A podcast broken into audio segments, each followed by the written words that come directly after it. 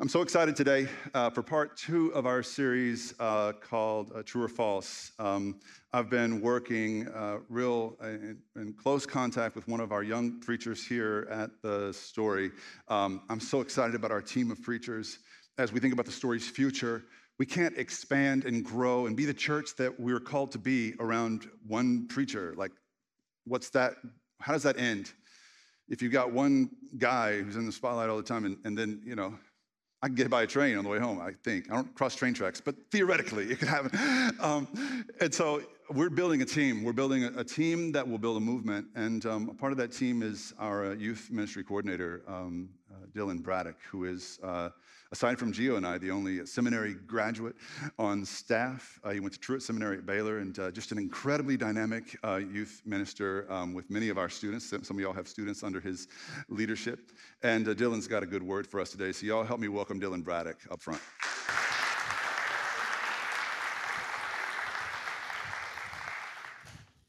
Thank you, Eric. That was a super kind introduction, and it's an honor to be here. It's an honor to be part of the Story community, and it's a real honor to be preaching to y'all this morning. So, thank you for being here, and thank you to our online community. We are so glad you're joining us in this moment. So, as Eric said, we are in the middle, or at the beginning, I guess, of a brand new series called True or False. And what we're doing in this series is we're taking controversial claims that Christians say maybe things you have said in your own life, and then we're checking them with scripture to see if they are true or false.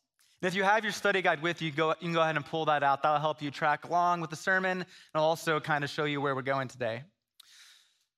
So, when I asked this question to the church, I had no idea how they would respond. Um, what makes this sermon series so fun is we're letting you guys vote before we preach, so we kind of get to see what the pulse is in the room. And as I was thinking about this sermon, um, this topic I thought was a really exciting one, and it is you can love Jesus and hate the church. Today's question or today's claim is you can love Jesus and hate the church. I hope everyone who's here right now said false to this, because if not, that would be pretty awkward if you hated me or hated the church. But let's go ahead and pull up the results and see what all y'all said. Wow. So 29% of people said true, you can love Jesus and hate the church, and 28% said mostly true. So when you add that up, 57% of our congregation, so more than half of our congregation, said this is true. You can love Jesus and hate church. You know, this isn't that surprising to me, considering our congregation, considering who we are. Um, our mission is to inspire non religious people to follow Jesus. So that means a lot of people in this church, or a lot of people following along online, have probably been hurt by the church. They probably have questions. They're probably wondering, why do I need to go to a building on Sundays? So the fact that we said true, or mostly true, it makes sense to me. And this Barna study done in 2019 kind of says the same thing. Um, they asked people, um, What is your perception of calling? And as you can see, 56% of Christians said that understanding one's calling or understanding one's purpose in life is primarily a solo journey. This means that faith is purely an individualistic endeavor that I can do all on my own. So, not just the story church feels this way, but it seems like most of the American church feels this way that you can take Jesus and leave the church alone. And I understand why people say that, right? Because church is weird. Like, have you ever thought about how weird what we're doing is right now? Like, if I tell you to close your eyes and bow your heads, all you would go, Woo, like in unison, like Simon says. And we come to church every single Sunday, and many of us sit in the same exact seat every week, right? You're in the same row, seeing the same people. Um, we eat grape juice and Hawaiian bread? Like, what's up with that? We sing songs about the blood of a lamb being sprinkled on me and raising our hands up in the sky. Like, to lifelong Christians, this all seems normal. But imagine a newcomer walking in for the first time and having this overly excited greeter handing them a sheet of paper and everyone having coffee. It's a lot of weirdness to get in one moment. And I actually saw a video this past week that one of our staff members showed me that actually does a really good job of showing how weird church can be. Now, let me warn you this video is a parody, it's not real, but I think this guy does a really good job illustrating this point. So let's check it out. Cause you still love me, my darkest moments. When I was in all the wrong places with all the wrong people.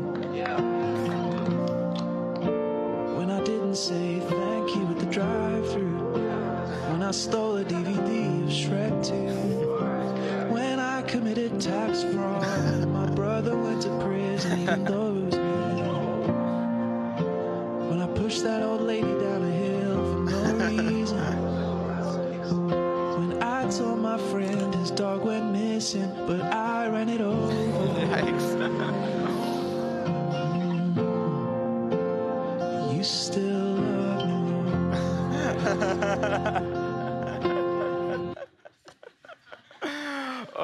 gosh, that's, so good. The dog line is like a yikes like, oh, that's too close to home. Um, but yeah, hopefully our worship leaders don't do that much oversharing during the service. But you get the point, right? Like, church, what we're doing right now, this thing can be pretty weird, especially to a newcomer or to someone outside of our community. I experienced this firsthand a couple years ago when I went to a, uh Catholic wedding. Uh, I grew up Southern Baptist, so I had no idea what Catholicism really was or what it entailed until I went to this wedding.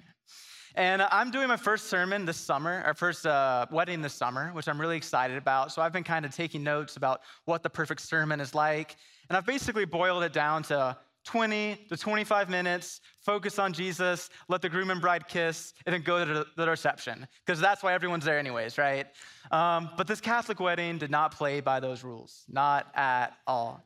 So we show up two minutes late, and I thought, oh, two minutes late, we're fine. We can walk in the back during one of the first songs. But nope, the procession was already going. So we ran and snuck in the back, and as soon as we got to our seats, we began the up, down, up, down, up, down prayer maneuver. You, you probably know this if you've been to Mass before. It's a lot of ups and downs and ups and downs. And thank God my wife grew up Catholic, so she was my guide through the whole liturgy. So I'd kind of look over to her and just follow her leading the whole time. She even showed me the really cool like benches you can kneel on to protect your knees. And at the end of the service, we got in this big line, and I was told to put an X over my chest. Not like an X marks spot, but like a no, I can't have this wine. It's like not allowed for this guy. Um, and it was just a really weird experience. The whole time, I honestly just felt out of place. And for the Catholics in the room, this was a normal day at the office, right? They knew exactly what to expect. expect. This was a normal day. But for me, as an outsider, it was weird. And we have to realize when new people come into our church, they're probably feeling that same level of weirdness and strangeness with a lot of the things we do. And this weirdness, or maybe this lack of relevancy, is a reason why a lot of people are leaving or abandoning the church today.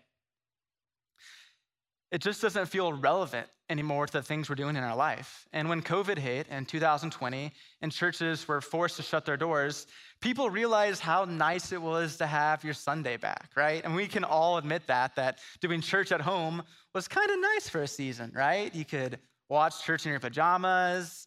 You could uh, turn down worship if that wasn't your thing. You could make pancakes during the service. I mean, that's great. And the best part, my favorite part, is I never missed the Texans kickoff at noon. Every week I was there in front of my TV, ready to go. Church at home was really nice. It was probably too nice because people aren't coming back. Barna did another study at the end of 2020, and they said that only 35% of Christians are attending their pre COVID church. So just over a third of America is attending their pre COVID church, and 32% have stopped attending church completely during COVID.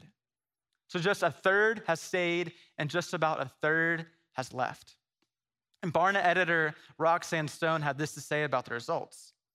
She said, We know from past research that Christians who do not attend church say it's primary, primarily not out of wounding, but because they can find God elsewhere, or that church is not personally relevant to them.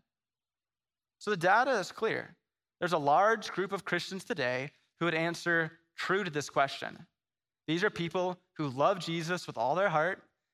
They believe Jesus died and rose from the dead. They believe he died for their sins. They believe in all the docta and all the dogma, but they think you can take Jesus and leave the church. And Roxanne Stone is right. The majority of the conversations I have with people, here are the two excuses they give me. They say, Dylan, I can find God anywhere. I don't need to go to church. I can find God in nature, or I can find God in my yoga class, or I can find God in therapy, or I can find God on the golf course, right? We've heard all of these excuses. And also, people just don't think it's relevant. They say it doesn't apply to me. That's what most college students and young adults I talk to say. They say, Dylan, there's no one like me at church. There's no other young singles for me to meet. There's no one who looks like me there. Why would I go? Why should I be involved? If I want to hear really good music and find community, I can go to a bar on Saturday night. What's the point of me going to church on Sunday morning, right? And while this is the majority of people I talk to, there is another sizable group who have given up on the church because it has hurt them and it has wounded them in a very deep and a very real way. And as a pastor or someone up here on the stage, I want to acknowledge that, that that is real. Maybe you've seen like the dirty underbelly of the church and now you feel like you can't go back. You've seen the church's greed. You've seen the way we overspend on stuff inside these walls while refusing to take care of the homeless who sleep on our front door. Or maybe you think the church is hypocritical and all we do is call out these big public sins while avoiding the sin in our own heart. Or maybe you've seen too many church leaders fall. I know every time I see a pastor removed from his position, it breaks my heart because I know that man or that woman has baptized people, it's married people, he's led many people to Christ, and now through adultery or through some sort of abuse, he's lost his position, and people can't trust the church anymore. I understand. And if this is your experience, I'm so sorry. I know why you said, I love Jesus with all my heart, but I just can't with the church. I get it. And no matter where you are on the faith spectrum today, no matter if you're a lifelong Christian or if you're a skeptic who has more questions than answers, this question we're talking about today is really important. Because we have to decide first off, is there any connection between Jesus and the church? And secondly, if these two things are connected, is this broken church worth fighting for? Is it worth fighting for? The word church might actually be one of the most misunderstood words in Christianity. What is the first image that pops in your mind when I say church? Go, Sam. Building, steeple, cross, pastor, right? Those are the things I heard, right?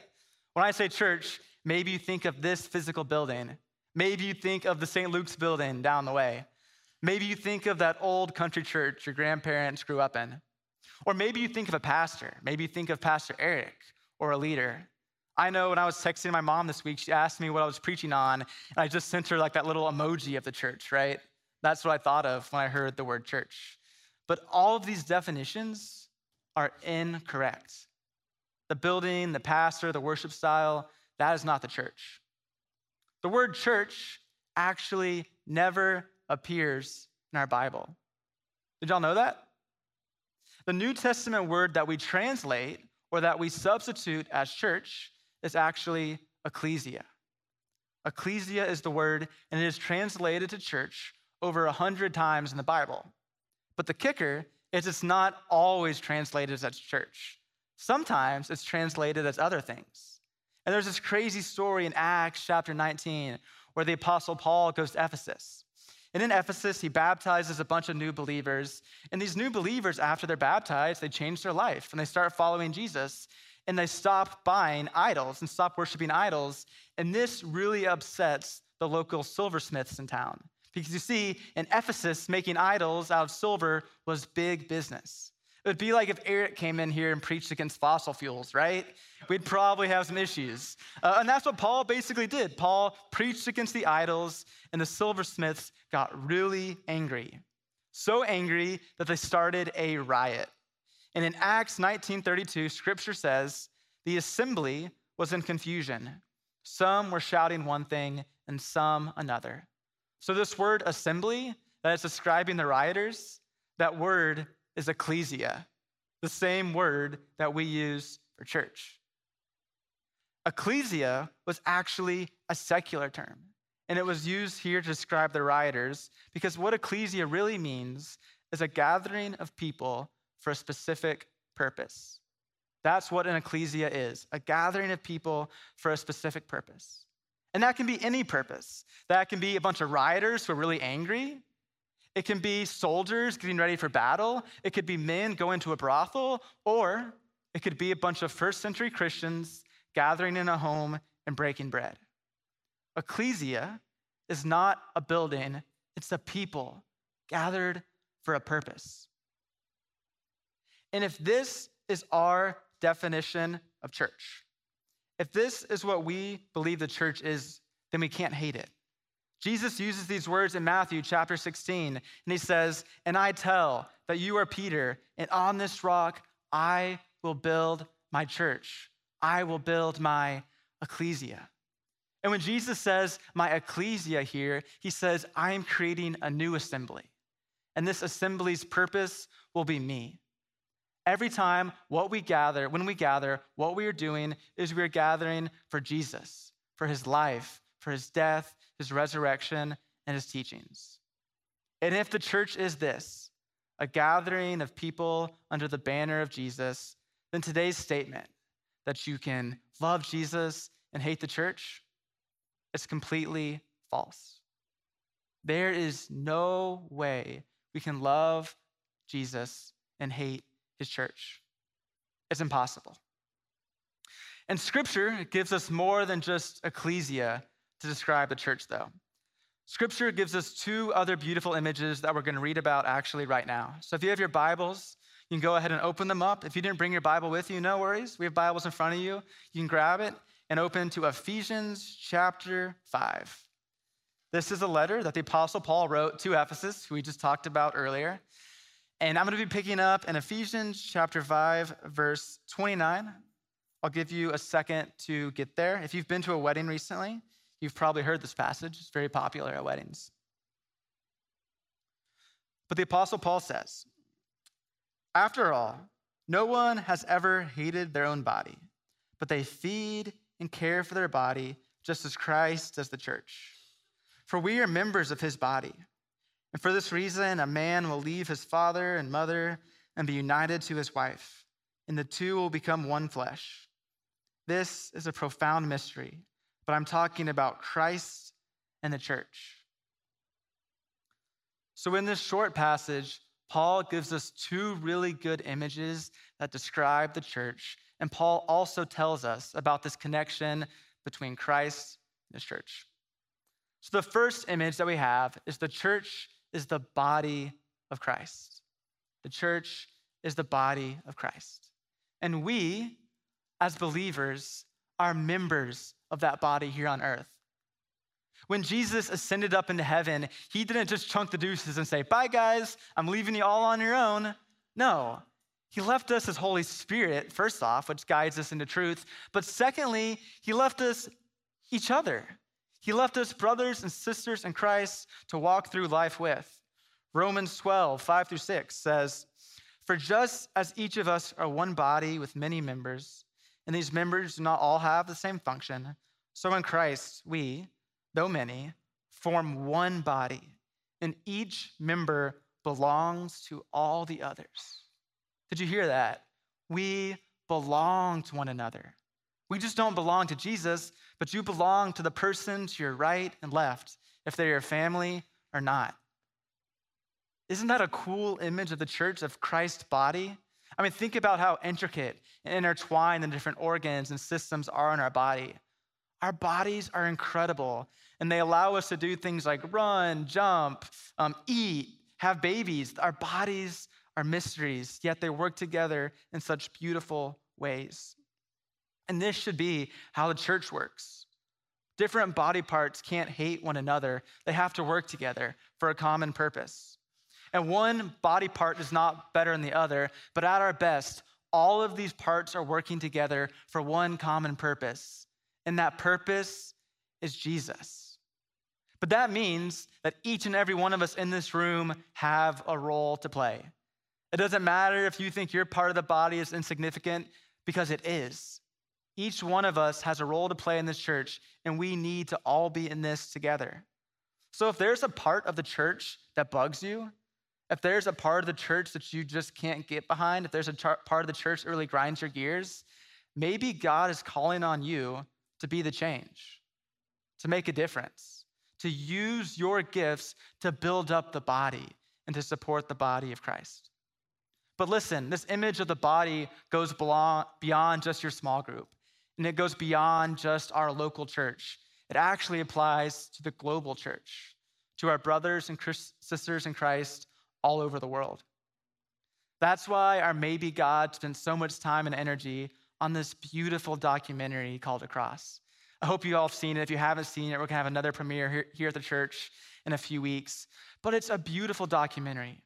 And we believe in it because we believe that the Bible teaches us that these Central and South American refugees, they are more us than they are them. Even if we don't see it, even if we try to ignore it, they are part of our body. And if one part of the body is suffering, or if one part of the body is sick, then the whole body is suffering. You can't take yourself out of that situation. Because the church is not linked by geographic location or nationality, but the church is linked by our identity in Christ.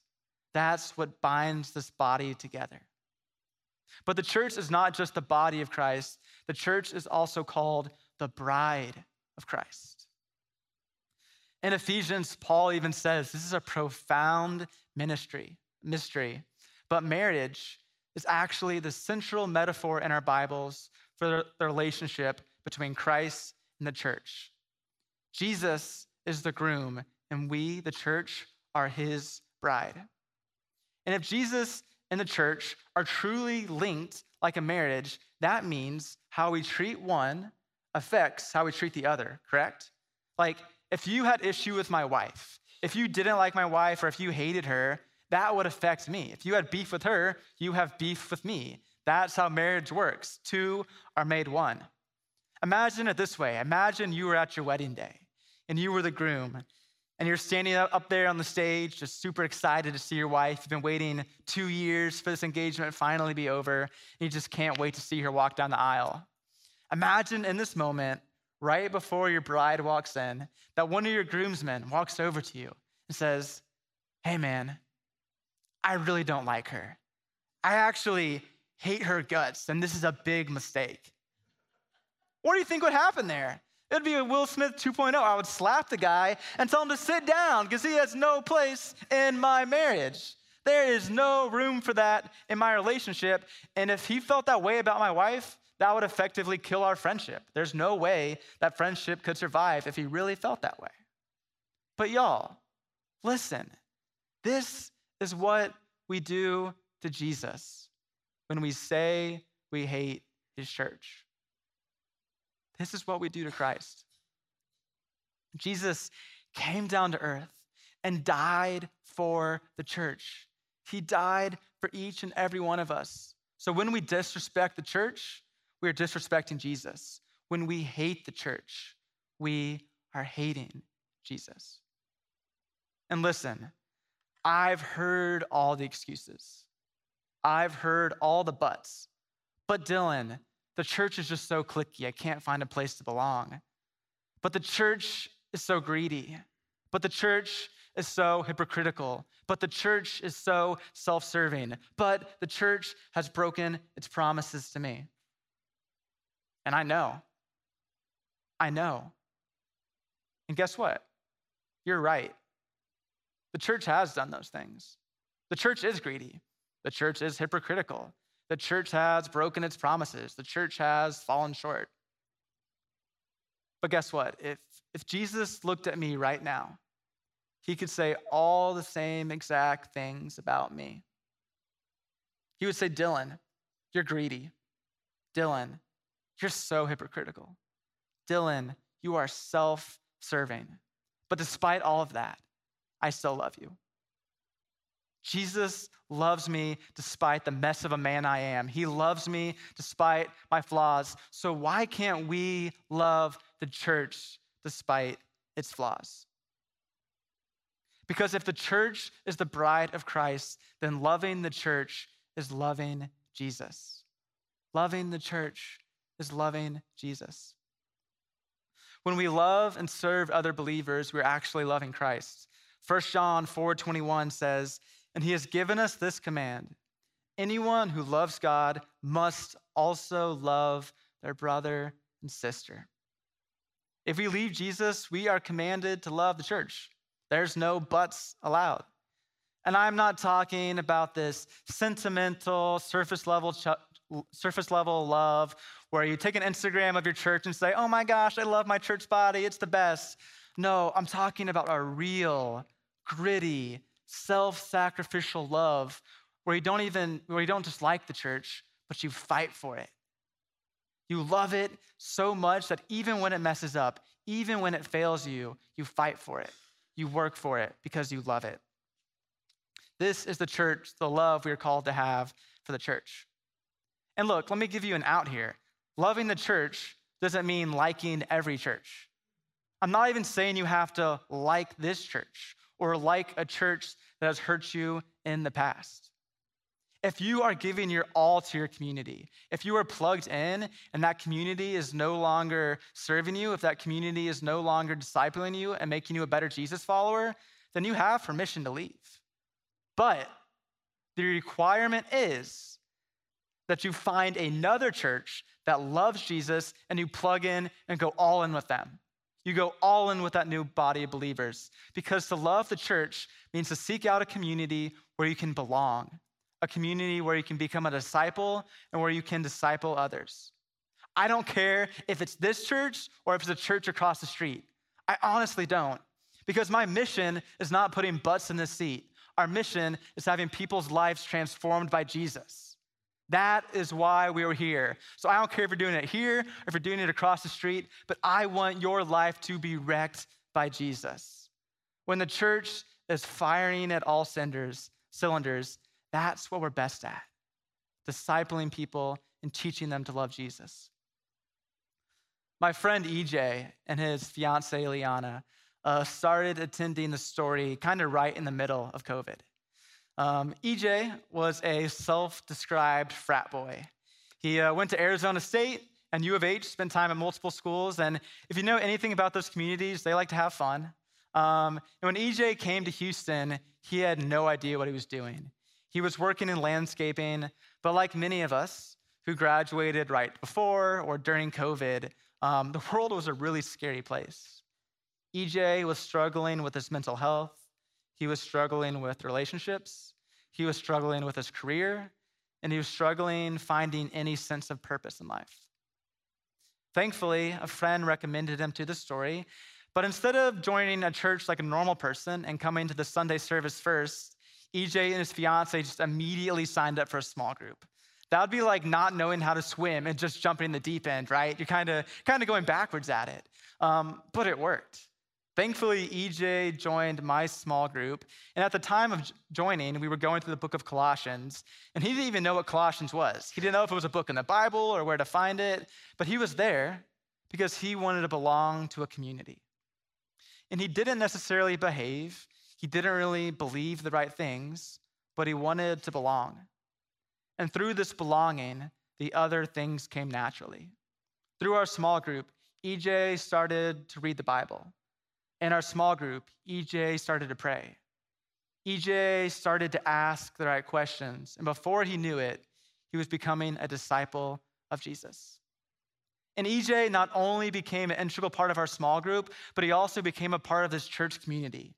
EJ began to love and serve the church. When I needed volunteers for our middle school class liftoff that's meeting right now, I reached out to EJ and his fiancee Liana, and they immediately agreed. They were all in. When we needed more cars for trunk or treat back in October, I called up EJ, and he came. And he didn't just come with a trunk and a bag of dum dums. He literally built a golf course in our parking lot and had kids like play putt putt. Like, how cool is that? He went above and beyond to love these kids. And a few weeks ago, when I stupidly tried to cram a ping pong table into my Subaru Crosstrek, he came with his truck and took two hours out of his workday to drive across Houston and back to help me pick up, pick up this ping pong table. You see, I have seen real gospel transformation in EJ's life. The church loved EJ when he needed it. And now EJ loves the church. He shares that same love with everyone he comes in contact with, and he shares that love with our students. Every time I ask our students, who is your favorite liftoff te- teacher? EJ, always at the top of the list. The kids love him. And EJ's story, it proves to us that church is not a hindrance to the mission of Jesus, but it's the vessel of spreading the gospel to the world. And that's the goal. That's the win. That is why we were here, so we can see people's lives transformed by Jesus. But listen, it won't happen if you run away from church. It won't happen if all you do is complain about church and complain about, I don't like that song, the service was too long. If you do those things, people's lives aren't to be transformed. Instead of complaining, we need to love the church. We need to invest in the church. We need to fight for our church. And I know church can be weird. I know pastors and worship leaders like me can sometimes overshare and make things really awkward. I know the church can be really hard to love, but Jesus commands us to love it anyway. Because we have to remember that this church is not a building that will crumble, but it's an eternal family that will last forever. In Revelation chapter 21, there's this, this beautiful picture of one day when this life is over and when we're in the next, where we, as one body, the church, will be walking down the aisle. And Jesus will be at the end, like the groom, smiling, looking at us, full of love in his eyes. And we, the church, the bride, and Christ, the groom, will come together and be in union. And Christ will pick us up and carry us to the wedding ceremony and the wedding feast where we'll celebrate together forever. That is the picture of what the church will be. I don't love the church because the church is perfect. I love the church because Jesus is perfect. And we can put our hope in him. Would you pray with me? Father God, I thank you just for this day and just this privilege and honor of being part of the body of Christ, of being part of the pride of Christ, God. I thank you for this community of believers that walk alongside me in this faith journey. And I pray that all of us would team up together to support this body and to lead one another towards Christ each and every day. In Jesus' name, amen.